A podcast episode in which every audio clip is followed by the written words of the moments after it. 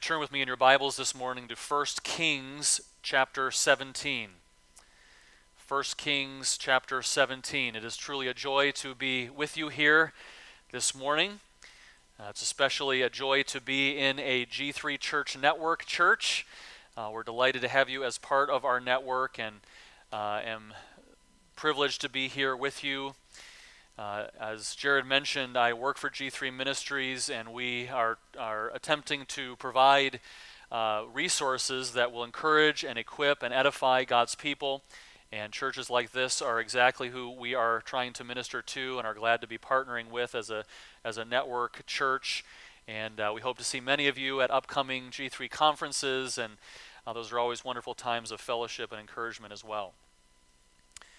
1 Kings chapter 17 and the first verse reads, "Now Elijah the Tishbite of Tishbe in Gilead said to Ahab, 'As the Lord the God of Israel lives, before whom I stand, there shall be neither dew nor rain these years, except by my word.'" We're going to look this morning at 1 Kings chapter 18 primarily and the very colorful event of Elijah and the prophets of Baal. This is a narrative in the Old Testament that's one of the most well-known and colorful narratives in the whole of the Scriptures. It's a story we often teach to our children at a young age. It continues to capture our imagination even to this day. But in order to understand the full significance of what happens with the story of Elijah and the prophets of Baal, we need to just briefly consider the occasion and the purpose of the writing of the book of Kings to set the context for this story in chapters 17 and 18. The books of Kings trace events in the life of Israel from the last days of David's reign up through the captivity of Judah. The last two events recorded in 2 Kings are after the Israelites had been taken into captivity into Babylon, but there is no record in the books of Kings of return from captivity to Jerusalem. So for this reason, most scholars believe that Kings was written during the time of the Hebrew exile. And, as with any written history, the historian of the book of Kings, maybe Ezra or somebody like him, recorded the events and had a certain target audience in mind in order to give them some particular lessons and in order to answer some specific questions that would have naturally been on the minds of the people as they were in exile in Babylon. And so imagine that you are a Hebrew and that you have found yourself as a captive in pagan lands far from your home. What would be in your mind? What questions would you be asking? Well, you probably would be asking questions like, how did we get here? Why are we in captivity?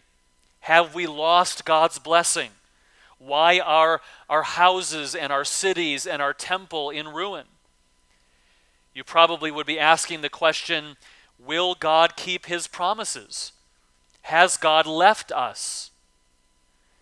Well, the people of Israel knew well that the covenants that God has made with his people, and they would have been wondering, are those covenants now left undone? He had chosen Jerusalem as the place of his dwelling. He had ordained that a temple would be built in which his worship would take place. He had promised to David an everlasting dynasty, and yet now no son of David sat on the throne. His city lay in ruin.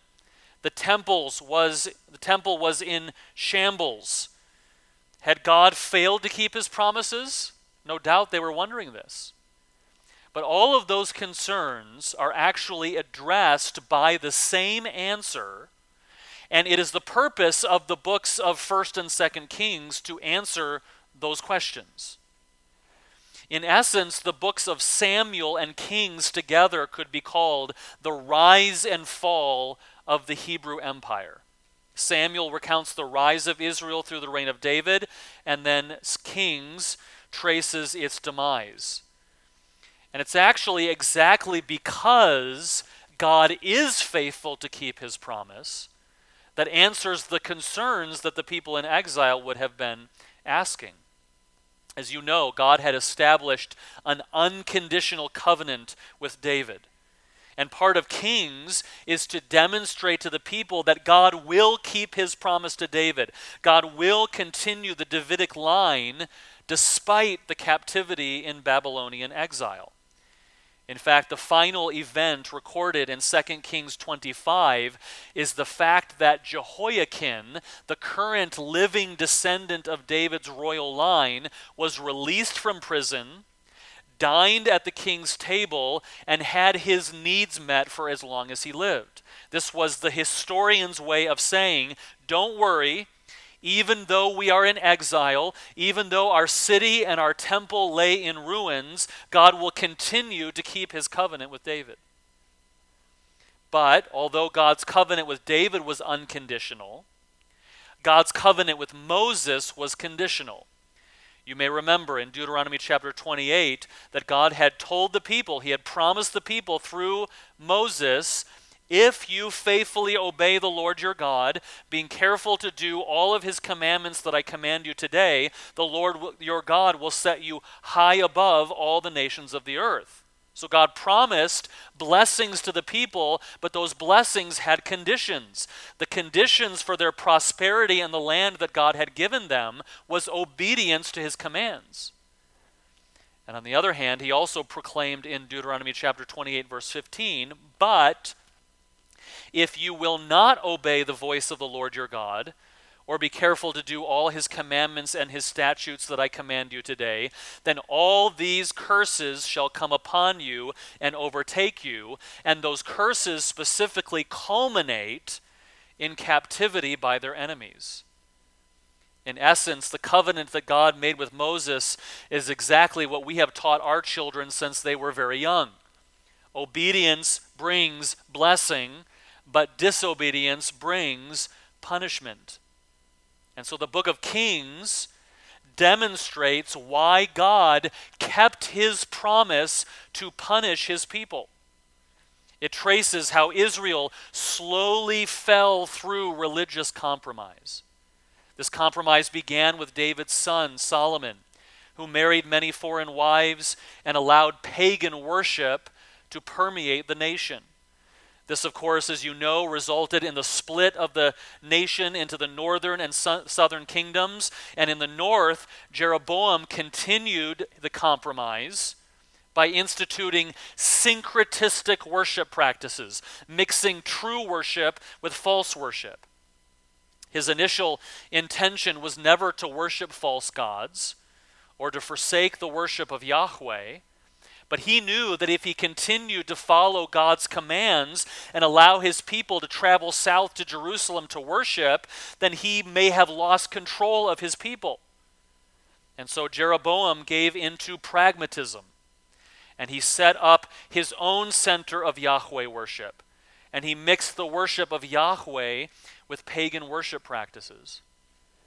But God had specifically commanded in his word that they should not worship like the pagans had worshipped. He said in Deuteronomy chapter 12, you shall surely destroy all the places where the nations whom you shall dispossess served their gods, on their high mountains and on hills and under every green tree. He says, you shall not worship the Lord your God in that way, but you shall seek the place that the Lord your God will choose out of all your tribes, to put his name and make his habitation there. There you shall go and worship, God says. God did not want to be worshipped in the same way that the pagans worshipped their gods. He did not want to be worshipped in their places, using their altars and their methods. God wanted to be worshipped only in the ways that he had chose and in the places that he had ordained. But this is exactly what King Jeroboam failed to do when he adapted the pagan worship practices and methods of worship for the worship of Yahweh. And folks, religious syncretism, mixing true worship with false worship, will always inevitably lead to full-blown idolatry, and that's exactly what happens in the nation of Israel. The kings following Jeroboam continued the syncretism that he had established until King Omri once again disobeying the clear commands of God in the favor of pragmatism, arranged for the marriage of his son Ahab to the sweet, gentle, honorable, virtuous princess of the neighboring country of Phoenicia, Jezebel. Omri accomplished his goal of peace with Phoenicia through that marriage out of pragmatism. But of course, as a result, Jezebel brings with her to the marriage her unbreakable devotion to the worship of Baal. And so no longer was the northern kingdom of Israel characterized by simply mixing true worship with false worship, as bad as that is. Now, King Ahab instituted full-blown Baal worship, for the first time actually erecting a temple and altars to the pagan deity. And of course, the people of Israel quickly give in. They had to survive after all. Baal was the god of rain and fertility. The people wanted to be prosperous. They wanted to be comfortable. They wanted their crops and their livestock to grow and their wives to bear children. And worshiping Baal was necessary for that to happen. Surely Yahweh wouldn't mind it. Surely he wouldn't care if in the name of comfort and prosperity they would offer sacrifices to Baal in addition to their worship of Yahweh. In fact, they would be able to serve Yahweh better if they lived in peace with their pagan neighbors and were able to provide materially for their families. That's what they thought. And so it is into this bleak circumstance that the prophet Elijah bursts onto the scene. The only description we have of Elijah is that he was a hairy man who wore a leather belt. So this wild-eyed, hairy prophet, this uncultured man who lived by the stream being fed by birds, bursts unannounced, as we read, into the throne room of Ahab and says, "As the Lord, the God of Israel, lives, before whom I stand, there shall be neither dew nor rain these years except by my word." And then he disappears again into the wilderness. And no doubt Ahab and his court probably scoffed at this prediction. Who is this wild fellow out of touch with his time? But then several days go by and no rain. Days turn into weeks, and weeks turn into months, and no rain. And then month after month after month goes by and still no rain. For 3 years, there is no rain in the land. Crops dry out, animals begin to die of thirst. And then, after 3 years, God speaks to Elijah and tells him to go and show himself once again to Ahab. Look at verse 1 of chapter 18. "After many days, the word of the Lord came to Elijah in the 3rd year, saying, 'Go, show yourself to Ahab, and I will send rain upon the earth.' So Elijah went to show himself to Ahab. Now the famine was severe in Samaria." And what follows in this chapter then are 4 confrontations that Elijah has. 4 confrontations that culminate in a great worship war, and that later would teach the people in exile who are reading the book of Kings some very important lessons. Now, keep a couple things in mind as we look at these confrontations. First, Elijah is alone here. He is boldly standing up for Yahweh. He is confronting compromise and idolatry in his culture, and yet he is the only one doing so at the time. And second, remember that to stand up in this way was to put his very life on the line. He has already spent 3 years on the run. He's already given up comfort and security for the sake of the Lord, but now he is running straight into the lion's den, risking everything in the name of confronting sin. And so we find in this chapter first a confrontation that Elijah has with Obadiah. Look at verse 7. "And as Obadiah was on the way, behold, Elijah met him. And Obadiah recognized him and fell on his face and said, 'Is it you, my lord Elijah?' And he answered him, 'It is I. Go, tell your lord, behold, Elijah is here.'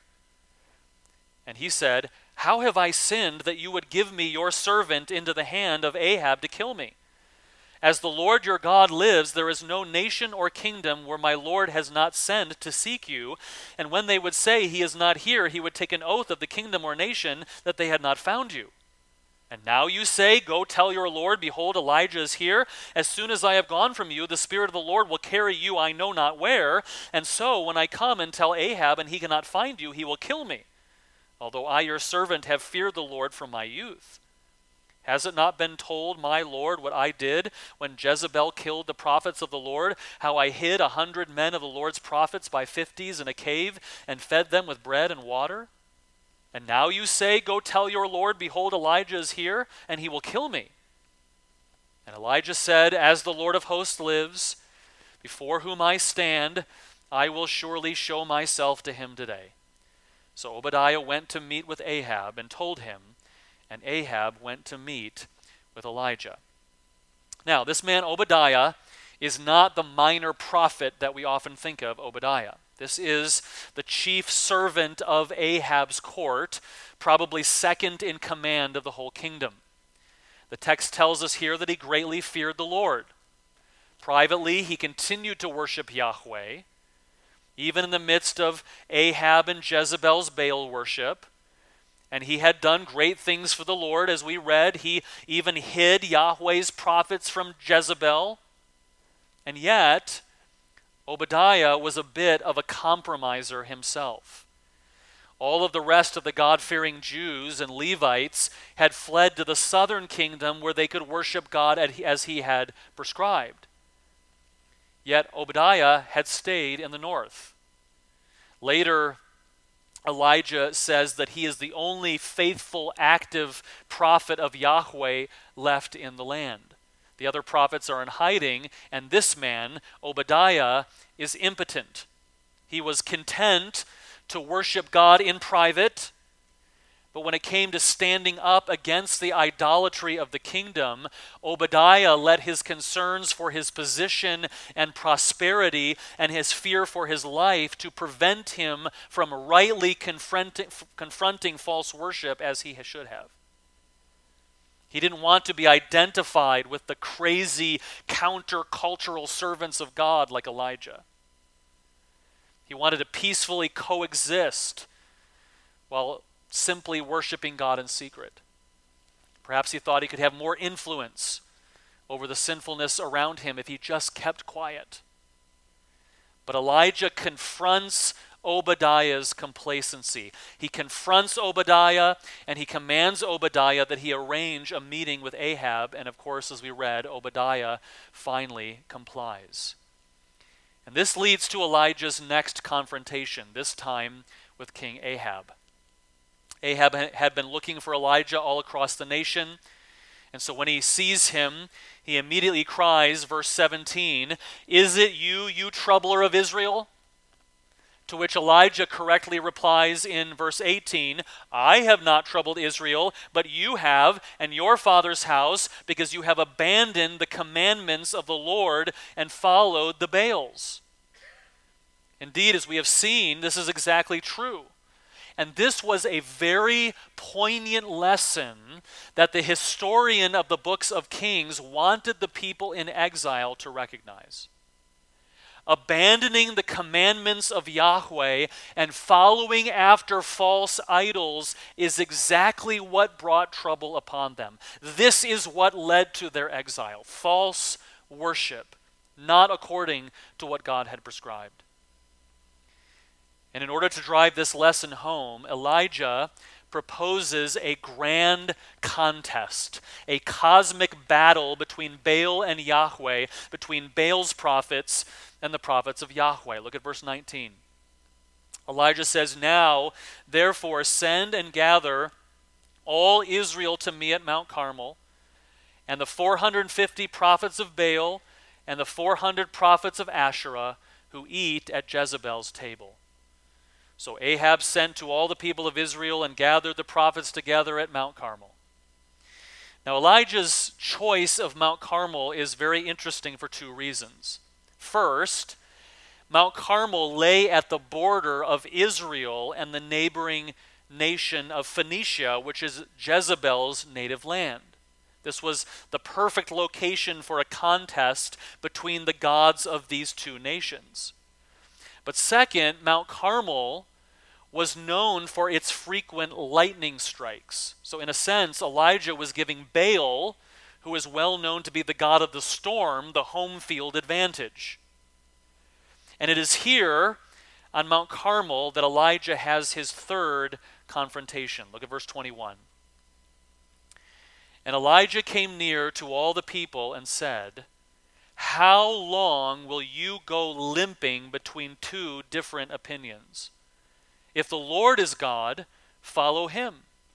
But if Baal, then follow him." And the people did not answer him a word. Then Elijah said to the people, I only am left a prophet of the Lord, but Baal's prophets are 450 men." You see, Elijah recognized that the people of Israel had never initially intended to forsake the true worship of Yahweh. They had simply adopted worship methods of their surrounding culture and had adapted them to the worship of Yahweh, and then they eventually added the worship of Baal merely out of pragmatism. But Elijah proclaimed to them the unpopular truth with clarity and simplicity. You cannot have both. You cannot worship Yahweh using methods that are only fit for the worship of Baal. You cannot worship Yahweh and Baal at the same time. You cannot be a lover of God and a lover of the world at the same time. So quit limping between these two different opinions, Elijah says to the people, and make your choice. Don't try to be a worshiper of God and a worshiper of the world. You cannot have both. And this then is where Elijah finally sets his sights on the prophets of Baal. Look at verse 23. He says, "Let two bulls be given to us, and let them choose one bull for themselves, and cut it in pieces, and lay it on the wood, and put no fire to it. And I will prepare the other bull and lay it on the wood and put no fire to it. And you call upon the name of your God, and I will call upon the name of the Lord, and the God who answers by fire, he is God." And all the people answered, "It is well spoken." Then Elijah said to the prophets of Baal, "Choose for yourselves one bull and prepare it first, for you are many, and call upon the name of your God, and put no fire to it." And they took the bull that was given them, and they prepared it, and called upon the name of Baal from morning until noon, saying, "O Baal, answer us." But there was no voice, and no one answered, and they limped around the altar that they had made. Here were the prophets of Baal, attempting to worship their false god in the means that were fitting unto him. And notice the character of their worship. One of the central lessons that the author of the book of Kings, I believe, wanted the people in exile to see starkly presented was the difference between the worship of Baal and the worship of Yahweh. The difference between how the prophets were worshiping and how Elijah was about to worship the true God, Yahweh. You see, the difference between the worship of Baal and the worship of Yahweh was not simply the object of the worship. The worship itself, the character of the worship itself was very different.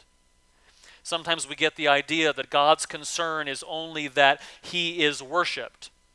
How he is worshipped is of no concern. It really doesn't matter. That's what we often think sometimes. In fact, some would go so far as to say that the manner of worshiping the true God does not need to be any different from the worship of false gods. What only matters is that we worship the true God with sincerity.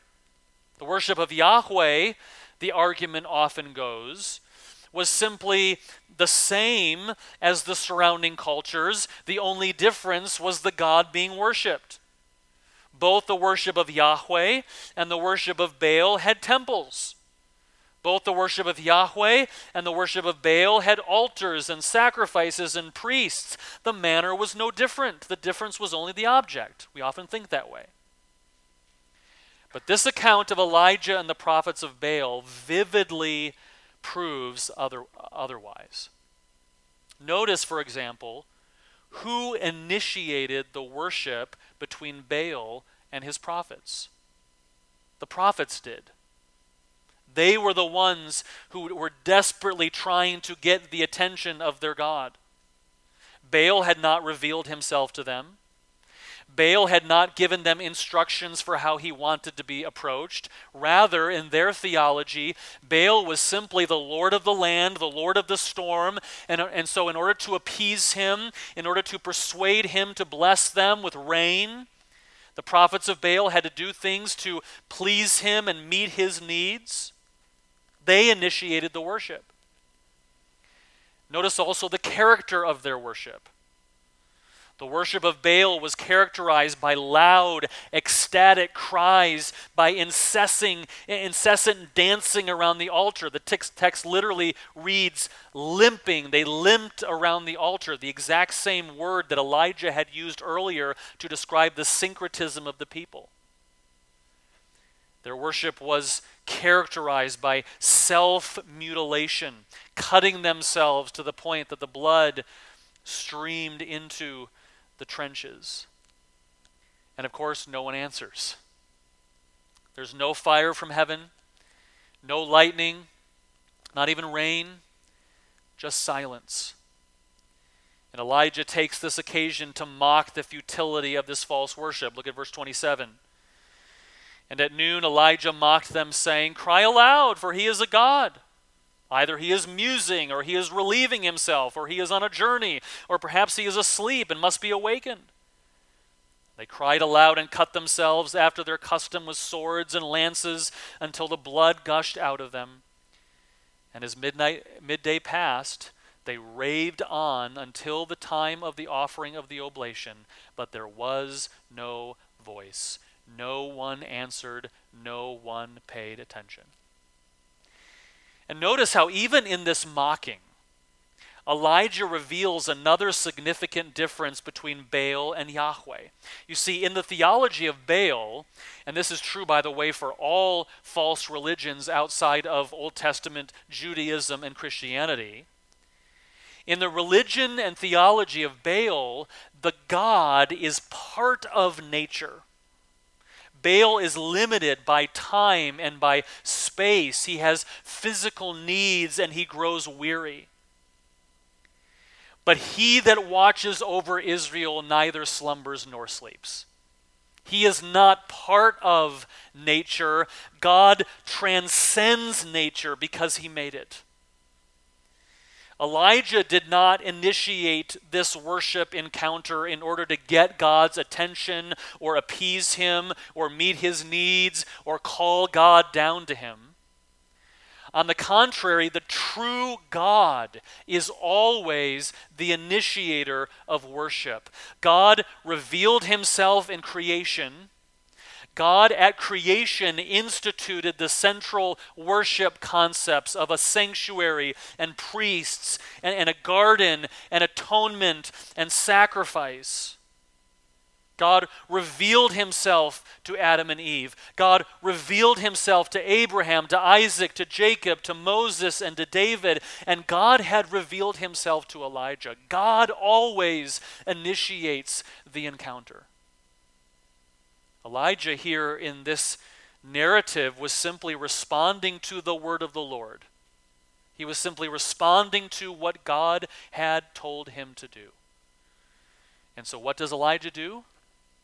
He does exactly what God told him. Verse 30. Then Elijah said to all the people, "Come near to me."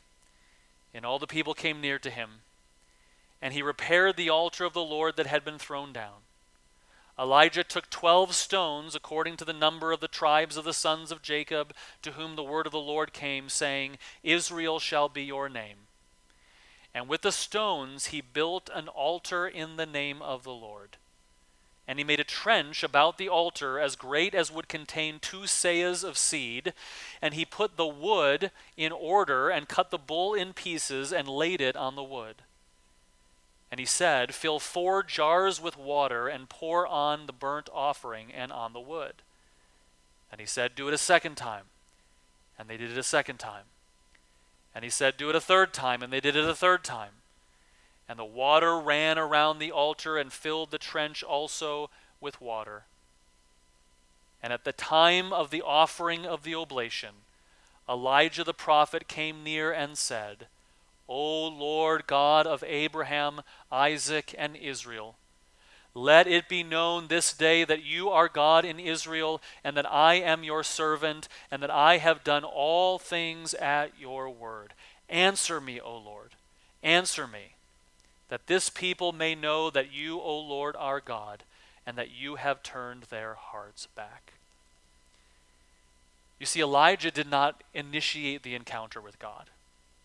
He simply followed the instructions that God had given to him.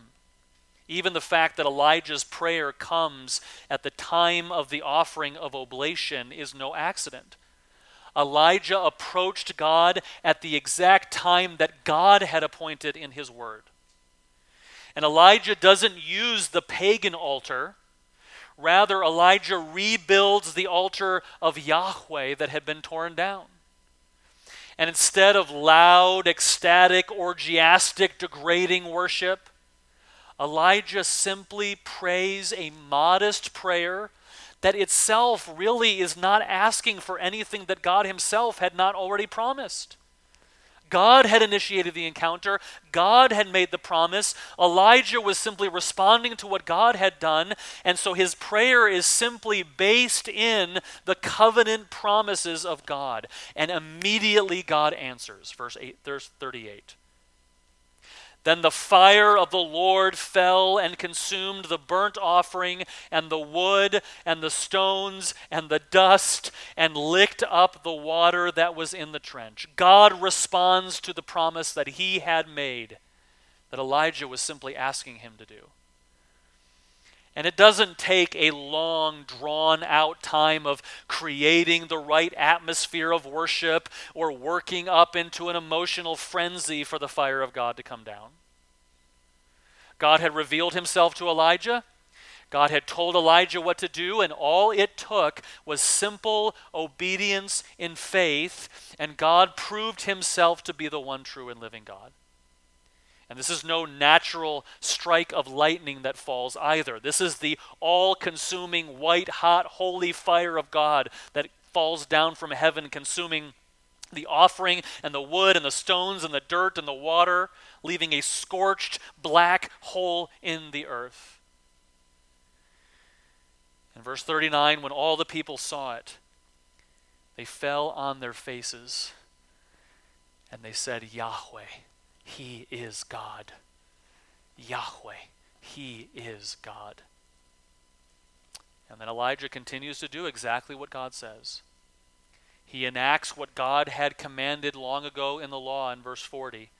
He says to them, seize the prophets of Baal, let not one of them escape. And they seized them, and Elijah brought them down to the brook Kishon and slaughtered them there. Now imagine again for a moment that you are a Hebrew in exile in Babylon. You are concerned with whether or not God will keep his promises to David. You are wondering how things develop to the point where you are no longer experiencing God's blessings. What would the account of this worship war teach you? Well, it would teach you, first of all, that Yahweh, he is God. If you had any doubt, it would remind you that the Lord, he is God. It would remind you that God has always and will always do exactly as he has promised. He will keep his promise of judgment upon those who disobey his command. Judgment upon those who attempt to worship him in ways that he has not prescribed, or in ways that borrow from the pagan worship of the nations surrounding you. Judgment upon those who completely forsake the true God and instead worship false gods. Judgment upon those who compromise out of a desire for prosperity and pragmatism. Judgment for those who refuse to stand up and confront the idolatry around them out of fear that they will lose their comforts or their prestige or their influence or even their lives. God will keep his promise of judgment. And it would teach you that God will ultimately turn the hearts of his people back to him. And even if the worst offender will but turn away from his idolatry and will confess that God is Lord and worship him alone, then God will withhold his wrath. It would teach you that God will keep his promises of blessing towards those who obey his commands. It would teach you that the solution to your captivity is turn back to God. Worship him alone. Don't give in to religious compromise and syncretism. Don't bow down to the dominant idols of the culture out of pragmatic desire for prosperity or comfort or influence. And it would teach you that God will ultimately keep his promise that David's royal line will be established forever. This was the message that this account was meant to teach the people of Israel in exile. It was a message of judgment, but it was also a message of hope for those who would draw near to God through the means that he had required. And folks, this is a message that is no different for us today. Because we, like Israel, are a people living in exile. Peter calls us in 1 Peter, sojourners and exiles. This world is not our home. We are living in exile among pagan people who worship false gods. We are a people surrounded by a culture that worships prosperity and immorality. There might no longer be altars and temples to Baal in our modern civilization, but they are no less a reality. They've just been updated. Now the temples of Baal are called malls and cinemas, and his altars are called televisions and computers. We are a people who have compromisers in our midst, those unwilling to sacrifice their comforts and their prestige and their influence in order to confront the idolatrous culture. And so instead of standing up against the sinfulness of our culture, some of our own people and our own leaders ignore the debauchery, sometimes even embracing it in the name of cultural contextualization. And they hide behind their prestigious titles, desiring to earn the respect of the pagan world. We are a people whose worship, like the people of Israel, is often marked by syncretism with pagan worship. Our worship is often characterized by the assumption that we initiate worship, that we need to do things to please God and call him down, that we need to work ourselves up into an emotional atmosphere of worship in order to experience the manifest presence of God. Folks, we are a people who need this message just as desperately as the people of Israel in exile. Do we not? 2 Kings chapter 17 succinctly diagnoses the cause of Israel's exile when it says in verse 7, "And this occurred because the people of Israel had sinned against the Lord their God, who had brought them up out of the land of Egypt from under the hand of Pharaoh king of Egypt, and had feared other gods, and walked in the customs of the nations whom the Lord drove out before the people of Israel, and in the customs that the kings of Israel had practiced." Folks, this could just as easily describe the growing demise of the evangelical church in 21st century America, could it not? This could just as easily describe the reason that we are impotent and that the spread of the gospel seems to be waning in our own country. And this occurred because the people of Jesus Christ had sinned against the Lord their God, who had brought them up out of slavery to sin and death, and had feared other gods, and walked in the customs of the nations who hate God and his gospel, and in the customs that the pragmatic leaders of the church practiced. Folks, we, like Israel, often follow after the allurements of the culture around us. We often forsake the commandments of the Lord. We, like Israel, often deserve what is coming to us. But folks, we, like Israel, also have hope. The last verse of 2 Kings assures the people in exile that David's royal descendant is alive and well. But the promise of hope doesn't end there. The very last verses in the Old Testament tie directly to this event as well. In Malachi chapter 4, verse 5, we read this: "Behold, I will send you Elijah the prophet before the great and awesome day of the Lord comes. And he will turn the hearts of the fathers to their children, and the hearts of the children to their fathers, lest I come and strike the land with a decree of utter destruction." And 400 years later, an angel appears to a simple priest in the temple and applies this prophecy to a son yet to be born, a son who will be named John. And this son would grow up to be a countercultural hairy prophet in leather, roaming around a river, boldly calling a compromising people to repentance. And this prophet would prepare a way for a descendant of David's royal line, Jesus the Messiah, who is our only hope. And so, folks, the lessons for us today as people living in exile are no different from the lessons given to Hebrews in exile. The Lord, he is our God. God has always and will always do exactly as he has promised. He will keep his promises of judgment against those who disobey his commands, those who worship him in ways that he has not prescribed, those who compromise out of fear of their lives. And God will keep his promise of blessings toward those who obey his command. And so the solution for us is the same for it was for the people of exile. Turn to God. Worship God alone. Don't give in to religious compromise and syncretism. Don't bow down to the dominant idols of our culture out of pragmatic desire for comfort or prosperity or influence. Stand strong against the sinfulness around you. Stand up against the compromise of your fellow Christians, even if it means standing alone, even if it means your standing will be unpopular, even if it means risking your comfort, your security, or your very life. Folks, we need this message today.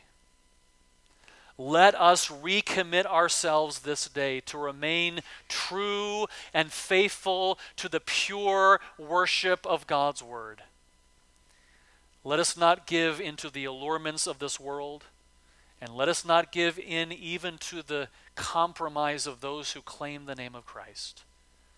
Let us simply be satisfied with trusting in the authority and sufficiency of what God has commanded us in his word. And let us draw near with true hearts in full assurance of faith, drawing near through the perfect sacrifice, Jesus Christ, drawing near to the presence of God, where we can worship him in spirit and truth, where he is uplifted and glorified because we worship him according to what he has commanded. Let us pray.